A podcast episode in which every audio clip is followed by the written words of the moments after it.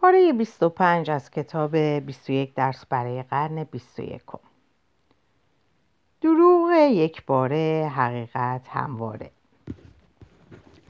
ادیان باستانی تنها مواردی نبودند که برای تحکیم همکاری از افسانه ها استفاده می کردن.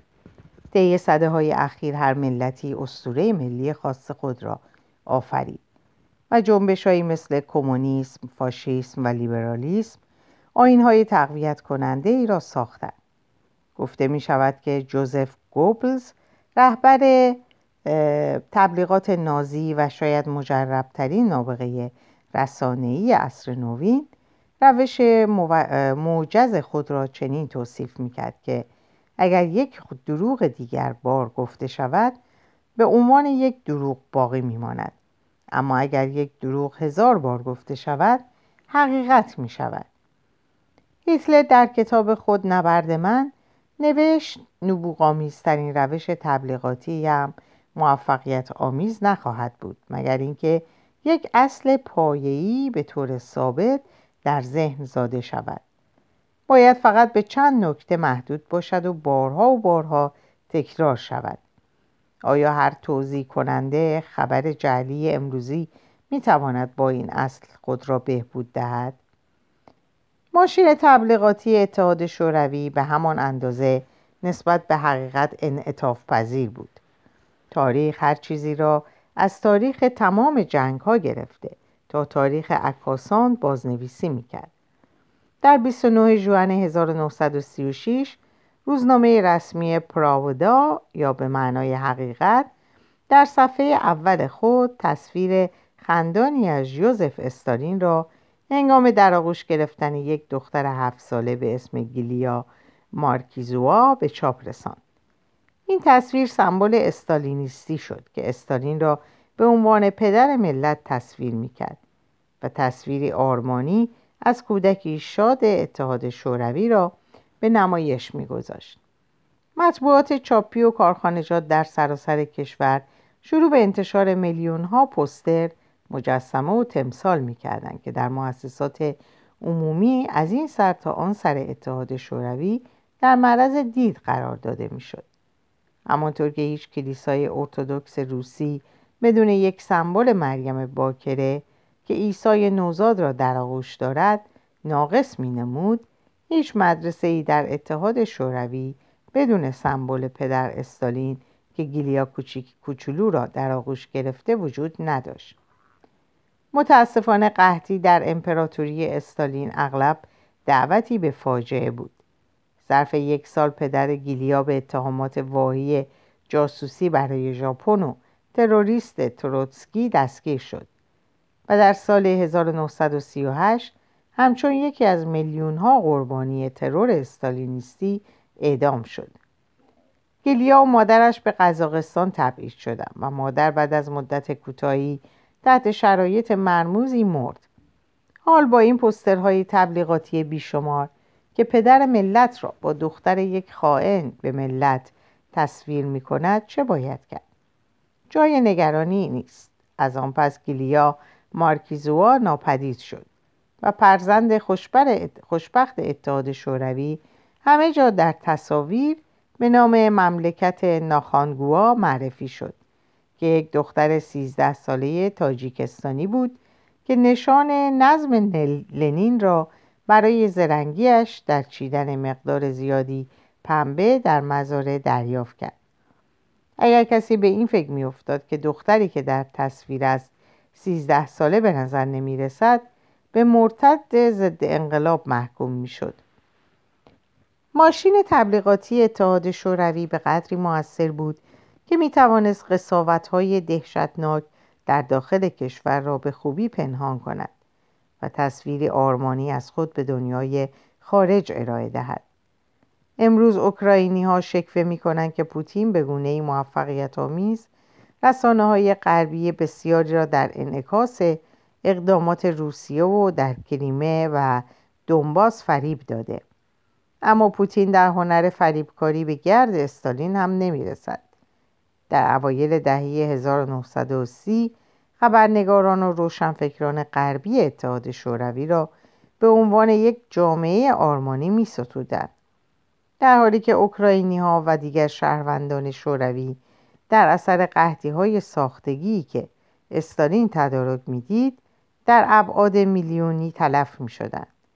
اما در عصر فیسبوک و توییتر گاهی مشکل خواهد بود که بتوان به درستی در مورد سیر وقایع قضاوت کرد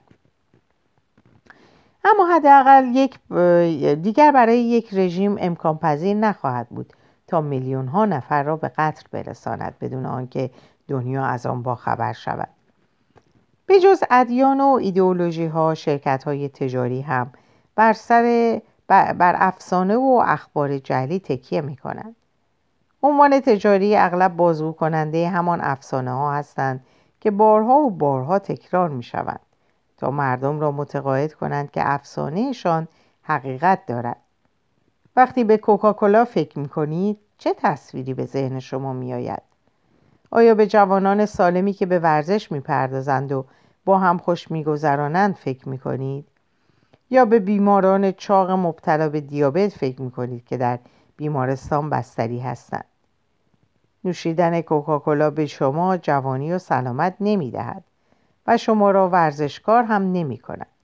اما کوکاکولا طی دهه ها میلیاردها دلار سرمایه گذاری کرد تا خود را با جوانی سلامتی، سلامت و ورزش تدایی کند و میلیاردها نفر به طور ناخودآگاه به این تصویر کوکاکولا باور دارند واقعیت این است که حقیقت هرگز جایگاه والایی در دستور کار انسان خردمند نداشته. بسیاری گمان می کنند که اگر دین یا ایدئولوژی خاصی واقعیت را تحریف کند پیروانش دیر یا زود مقید می شوند تا آن را افشا کنند. زیرا در غیر این صورت قادر نخواهند بود تا با رقیبشان روشنبینتر رقیبان روشنبینتر خود رقابت کنند.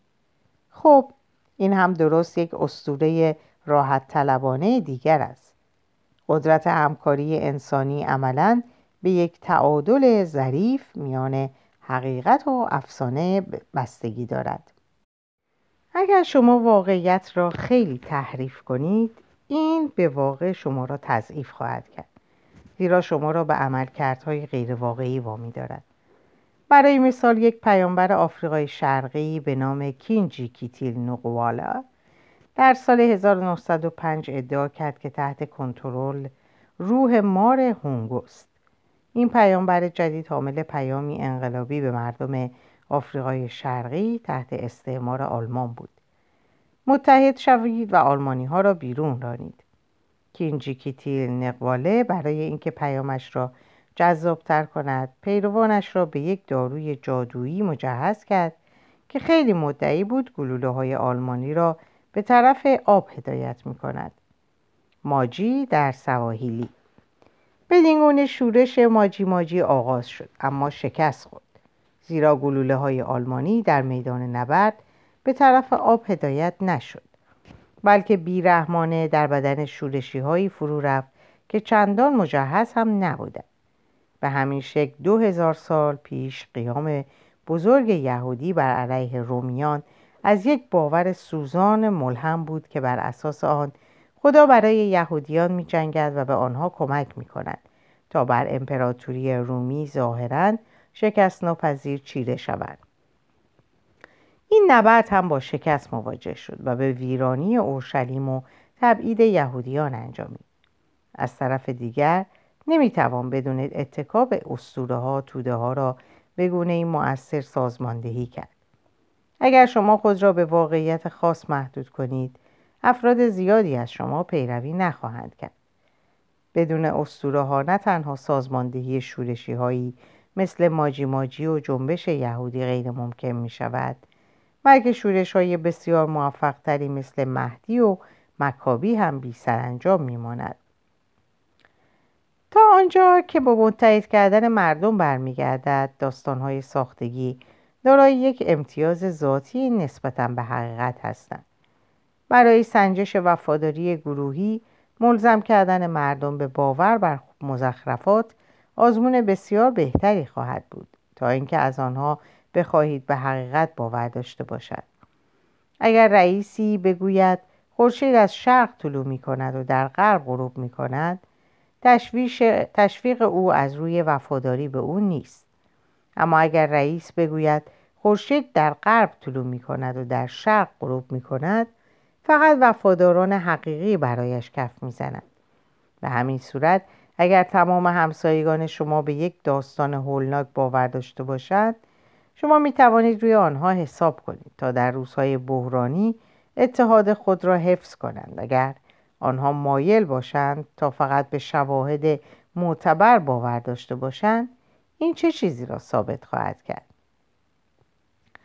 شاید شما بگویید که حداقل در بعضی موارد سازماندهی موثر مردم توسط توافقهای مشترکی مثل پول بر افسانه ها و اسطوره ها اولویت دارد. بدین ترتیب پول و شرکت های تجاری در فضای اقتصادی مردم را به گونه بسیار موثرتر از هر خدا یا کتاب مقدسی با هم پیوند می دهند. حتی اگر همه می دانند که اینها قراردادهای انسانی هستند. یک مؤمن واقعی در مورد یک کتاب مقدس ممکن است بگوید من معتقدم که آن کتاب مقدس است اما در مورد دلار یک مؤمن واقعی ممکن است بگوید من معتقدم که انسانهای دیگر اعتقاد دارند که دلار ارزشمند است. روشن است که دلار فقط یک ابداع بشری است اما تمام مردم دنیا به آن احترام می‌گذارند. در این صورت چرا انسان ها دست از تمام اسطوره ها و افسانه ها بر نمی دارند و خود را بر اساس توافق های مشترکی مثل دلار سازماندهی نمی کنند اما چنین توافقهایی به طور کامل از افسانه جدا نیستند. مثلا تفاوت میان کتاب های مقدس و پول بسیار کمتر از آن است که در نظر اول نمایان می شود وقتی اغلب مردم اسکناس دلار را می بینند فراموش می کنند که آن فقط یک توافق انسانی است. وقتی به قسمت سبز کاغذ با تصویری از یک مرد سفید مرده نگاه می کنند چیزی ارزشمند در خود آن اسکناس میابد مردم هیچگاه به یاد نمیآورند که در واقع این یک تکه کاغذ بیارزش است. اما از آنجا که دیگران آن را ارزشمند می‌دانند پس من می‌توانم از آن استفاده کنم. اگر یک مغز انسانی را در یک تصویر fMRI ببینیم در میابیم که وقتی کسی با یک کیف پر از اسکناس های دلار ظاهر می شود آن قسمت های از مغز که دچار هیجان می شوند قسمت های شکاک نیستند دیگران معتقدند که این ارزشمند است بلکه قسمت های تماع مغز هستند آخ جان من این را می خواهم اما برعکس در بیشترین موارد انسان ها فقط پس از مشاهده مکرر دیگران که کتاب مقدس ودا و یا کتاب مرمون را تقدیس می کنند شروع به تقدیس در آن کتاب ها شروع به تقدیس آن کتاب ها مقدس می کنه کتاب های مقدس می کنند ما میآموزیم که دقیقا به همان گونه که به کتب مقدس احترام می‌گذاریم به اسکناس ها هم احترام بگذاریم. بنابراین عملا هیچ تقسیم بندی آشکاری میانه دانستن این که چنین که چیزی فقط یک توافق انسانی است و باور به اینکه چیزی ذاتا ارزشمند است وجود ندارد در بسیاری موارد مردم نسبت به این تقسیم بندی دچار دوگانگی یا فراموشی می شوند. یک مثال دیگر این است که اگر مردم در یک بحث فلسفی عمیق در این خصوص شرکت کنند تقریبا همه با هم توافق خواهند داشت که شرکت ها داستانهایی تخیلی هستند که توسط انسانها ابدا شدهاند مایکروسافت همان بنایی نیست که در مالکیت دارد. مایکروسافت سهامدارانش هم نیست و مردمی نیست که در استخدامش هستند بلکه یک افسانه حقوقی پیچیده است که توسط قانونگذاران و وکلا به هم بافته شده است.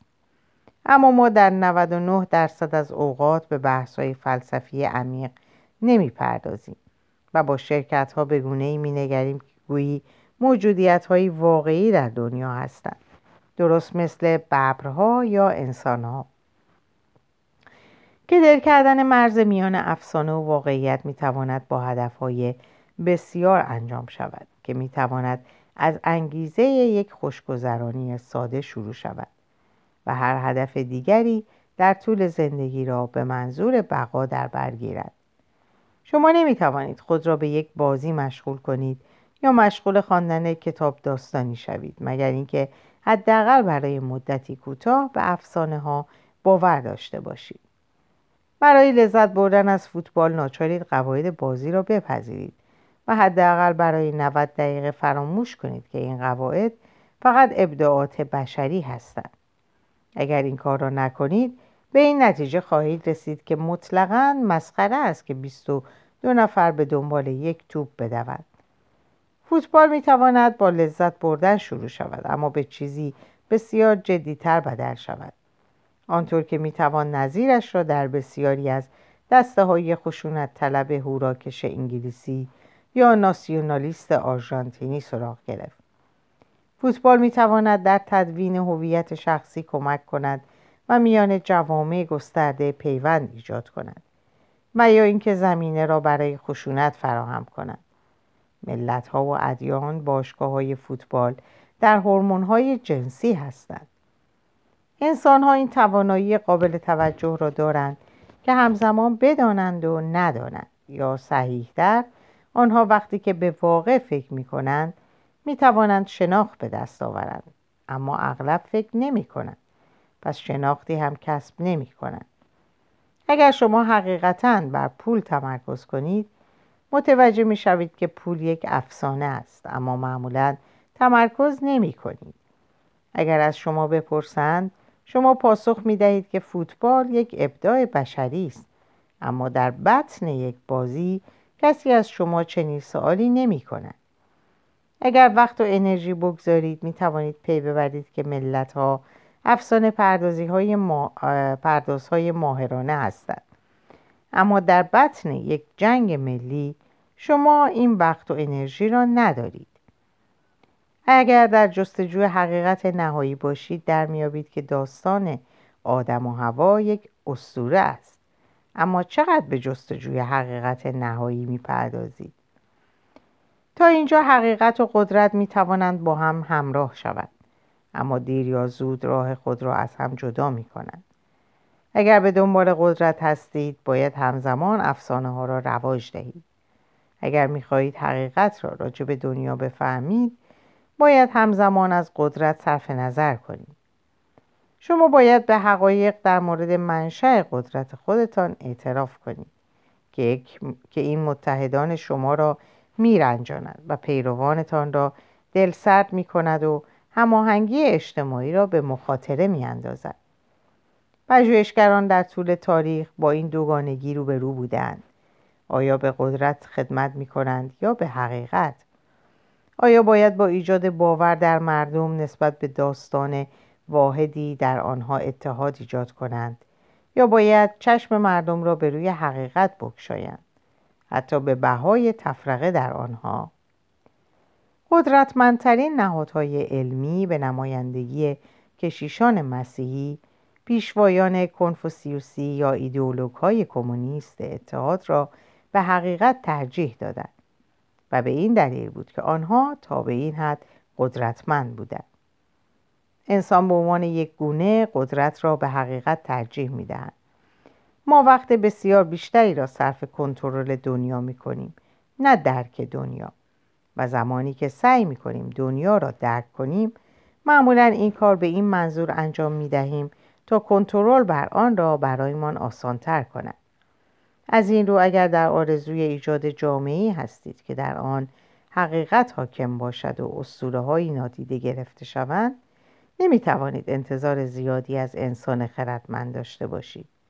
شاید با تلاش روی شامپانزه ها اقبالی بهتر داشته باشید. خارج شدن از دستگاه شستشوی مغزی. این همه بدین معنا نیست که اخبار جعلی مشکل بزرگی نیست. یا اینکه سیاستمداران و کشیشان اجازه دارند تا آزادانه دروغ بگویند و کاملا اشتباه خواهد بود اگر نتیجه گیری کنیم که همه چیز اخبار جعلی است و هر تلاشی برای کشف حقیقت محکوم به شکست خواهد بود و هیچ تفاوتی بین خبرنگاری جدی و تبلیغات وجود ندارد. در پشت اخبار جلی شواهد واقعی و رنج واقعی قرار دارد. برای مثال سربازان روسی در اوکراین یک جنگ حقیقی را به پیش می‌برند. هزاران نفر به واقع کشته شدند و صدها هزار نفر حقیقتا خانه هایشان را از دست دادند. رنج انسانی اغلب حاصل اعتقاد به افسانه ها بوده اما خود رنج همواره یک واقعیت بوده است. از این رو ما به جای پذیرش اخبار جلی به عنوان یک قاعده باید آن را به عنوان مشکلی آن را باز شناسیم که بسیار پیچیده تر از آن چیزی است که میانگانیم. ما موظفیم با تلاش هرچه بیشتری واقعیت را از افسانه تفکیک کنیم. نمی‌توان توقع داشت تا در این زمینه به کمال رسید. یکی از بزرگترین افسانه ها انکار پیچیدگی جهان و فکر کردن در عبارات بکر و خالص است نه شیطانی. هیچ سیاست مداری تمام حقیقت و حقیقت محض را نمی‌گوید اما بعضی سیاست مداران بهتر از برخی دیگر هستند اگر قرار باشد یکی را انتخاب کنیم به چرچیل بسیار بیشتر از استالین اعتماد می کنم. اگرچه نخست وزیر بریتانیا وقتی با مزاجش خوش نمی آمد چندان شیفته حقیقت نبود. به همین شکل هیچ روزنامه ای برای از تعصب و خطا نیست. اما برای یافتن حقیقت تلاش صادقانه می کند. در حالی که دیگران یک دستگاه شستشوی مغزی هستند. اگر من در دهه 1930 زندگی می کردم نیویورک تایمز را به پراداو و درستومر ترجیح می دادم. وظیفه همه ماست تا با صرف وقت و انرژی پرده از تعصبات برداریم و منابع اطلاعاتی خود را بازبینی کنیم. همانطور که قبلا اشاره شد ما به تنهایی نمی توانیم در مورد همه چیز تحقیق کنیم. اما درست به همین دلیل ملزم هستیم تا حداقل منبع اطلاعاتی مورد توجه خود را به دقت بررسی کنیم خواه روزنامه وبسایت شبکه تلویزیونی باشد خواه اشخاص در فصل بیستم با عمق بسیار بیشتری بر روی راه اجتناب از شستشوی مغزی و تفکیک واقعیت از افسانه بحث خواهیم کرد. اما مایلم اینجا به دو قاعده کلی ساده اشاره کنم. اولا اگر اطلاعات قابل اعتمادی می‌خواهید باید بهای خوبی برای آن بپردازید. اگر اخبار خود را به طور مجانی دریافت می‌کنید ممکن است خودتان یک محصول باشید. فرض کنید که یک میلیارد در مرموز یک میلیاردر مرموز چنین معامله ای را به شما پیشنهاد می من هر ماه سی دلار به شما می‌پردازم و شما در مقابل به من اجازه دهید تا روزانه شما را به مدت یک ساعت شستشوی مغزی دهم و هر تعصب سیاسی و تجاری که بخواهم در مغز شما وارد کنم آیا علاقه به این معامله دارید؟ افراد عاقل کمی به این معامله تن می‌دهند. پس این بار میلیاردر, میلیاردر مرموز معامله متفاوتی را به شما پیشنهاد می کند. به من اجازه دهید تا شما را روزانه به مدت یک ساعت شستشوی مغزی دهم و در مقابل من پولی از شما نخواهم گرفت. این بار معامله ناگهان برای صدها میلیون نفر اقوا کننده جلوه می کند از چنین الگویی پیروی نکنید. قاعده کلی دوم این است که سعی کنید در ارتباط با موضوعی که برای شما اهمیت خاصی دارد به منابع علمی مناسب رجوع کنید. و منظور من از منابع علمی نوشته های پروفسورهای مؤسسات معتبر و مقالات و کتبی هستند که در نشریات دانشگاهی شناخته شده مورد نقد و بررسی قرار گرفتند. علم محدودیت های آشکار خود را دارد و مرتکب اشتباهات بسیاری در گذشته شده است. با این وجود جامعه علمی معتبرترین منبع دانش طی صده ها بوده است. اگر فکر می کنید که جامعه علمی درباره موضوعی در اشتباه است این امکان قطعا وجود دارد. اما حداقل از آن نظریات علمی که, در... که زیر سوال می‌برید دانش کافی کسب کنید. و در پی تدوین برخی شواهد تجربی باشید که ادعای شما را تایید می کنند. پژوهشگران هم به سهم خود باید بسیار بیشتر به بحث‌های جاری عمومی توجه داشته باشند وقتی که بحث‌ها به عرصه های تخصصی آنها کشیده می شوند آنها نباید از این بترسند که نظراتشان به اطلاع دیگر نظراتشان را به اطلاع دیگران برسانند حال در مورد پزشکی پزشکی یا تاریخ سکوت اختیار کردن بیطرفی محسوب نمی شود بلکه بر وضعیت حاکم سهه می گذارد. طبعا بسیار مهم است که به تحقیقات علمی بپردازیم و حاصل آن را در نشریاتی علمی منتشر کنیم که معدودی متخصص آن را می‌خوانند اما به همان نسبت مهم است که از طریق کتاب های علمی آمیانه و حتی از طریق استفاده ماهرانه از هنر افسانه بافی در مورد آخرین نظریات علمی با عموم مردم تبادل نظر کنیم. آیا این بدین معنی است که پژوهشگران باید شروع به نوشتن مطالب علمی تخیلی کنند؟ این در حقیقت اندیشه چندان بدی نیست. هنر نقش کلیدی در شکل دادن به جهانبینی مردم بازی می کند و آثار علمی تخیلی در قرن بیست و یکم قطعا مهمترین رکن می باشد زیرا درک اکثر مردم نسبت به مسائلی مانند هوش مصنوعی، زیست مهندسی و تغییرات اقلیمی را شکل می دهد. مسلما ما نیاز به علم خوب داریم اما یک فیلم علمی تخیلی خوب از چشمانداز سیاسی بسیار ارزشمندتر از یک مقاله در نشریه علم و طبیعت است. در اینجا به پایان این پاره می‌رسم. اوقات خوب و خوشی براتون آرزو می‌کنم و خدا نگهدارتون.